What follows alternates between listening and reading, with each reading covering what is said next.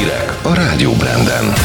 Még tudnak időpontot foglalni a 16-18 évesek. Már Törökországba is szabadon utazhatnak Magyarországról. Itt a nagy cirkusz, Varga Zalán vagyok.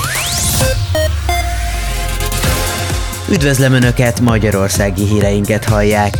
Meghaladta a 4,3 milliót a beoltottak száma Magyarországon. Szerdáig a regisztrált 16-18 évesek is tudnak online időpontot foglalni az oltásra. Igazolt hiányzásnak minősül, ha ez a tanítási időszakra esik, közölte az országos tisztifőorvos. Péntek estig 84 ezer fiatal regisztrált, oltásuk csütörtökön kezdődik. Ahhoz, hogy megkapják a vakcinát, mindenképpen szükségük lesz egy szülői beleegyező nyilatkozatra. A járványügyi előírások betartásával rendben elindult a jelenléti oktatás a szakképző intézményekben. 41 szakképzési centrum 366 iskolájába tértek vissza a tanulók. Az intézmények maguk dönthetnek a szakmai vizsgák gyakorlati részének és projektfeladatainak időpontjairól. Az írásbeliket egységesen a központilag előírt vizsganapok szerint május 10-től szervezhetik meg a járványügyi előírások szigorú betartásával. Kettől már Törökországba is szabadon utazhatnak azok a magyarok, akiket beoltottak a koronavírus ellen. A kölcsönös megállapodásnak köszönhetően a magyar határ is nyitva áll azon török állampolgárok előtt, akik rendelkeznek a védettséggel. Az érvényes oltási igazolvány felmenti az utazókat a karantén és a teszt kötelezettség alól. Ősszel indul és 26 országot jár be 36 nap alatt az Európát összekötő Express.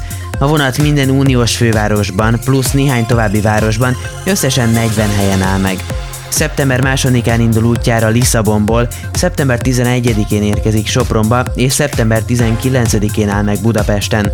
A projektben közreműködik mások mellett az Európai Bizottság, a Nemzeti Vasútársaságok és pályahálózat üzemeltetők is. Folytatódik a szúnyogírtás a következő napokban a Duna felső szakaszán a sziget közben és Komárom térségében, valamint a körösöknél írtják a szúnyoglárvákat. A biológiai védekezést 1800 hektárnyi vízfelületen végzik. Györmoson, Sopron és Komárom-Esztergom megyében autóról, Békés megyében pedig repülőről is permetezik a nehezen megközelíthető helyeket. A gyalogosok védelmében baleset megelőzési ellenőrzést tart Magyarországon a rendőrség. A Zebra terv elnevezésű akcióban kettől egyebek mellett átkelőknél, busz megállóknál lesznek jelen, emellett testkamerával és civil autókból is vizsgálják, hogy az autósok figyelnek-e a gyalogosokra. Évente átlagosan 2500 gyalogost ütnek el a közutakon, a balesetek közül 1000 zebrán történik. Június elején nyitja meg kapuit a fővárosi nagy cirkusz. Az újranyitást május 30-án a gyereknapon a cirkusz előtt ingyenes családi cirkuszgálával ünneplik. Egész nyáron át látható lesz a Dinasztiák című műsor, amit korábban online lehetett csak megtekinteni. A fővárosi nagy cirkusz új műsora a magyar artista művészet előtt tiszteleg.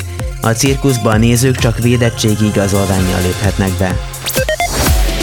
Időjárás. Végül az időjárásról. Napos, száraz időre számíthatunk, legfeljebb helyenként lehet kevés fátyó a felhő az égen.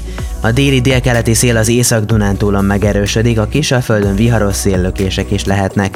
Hajnában 5-14, napközben 26-30 fok várható.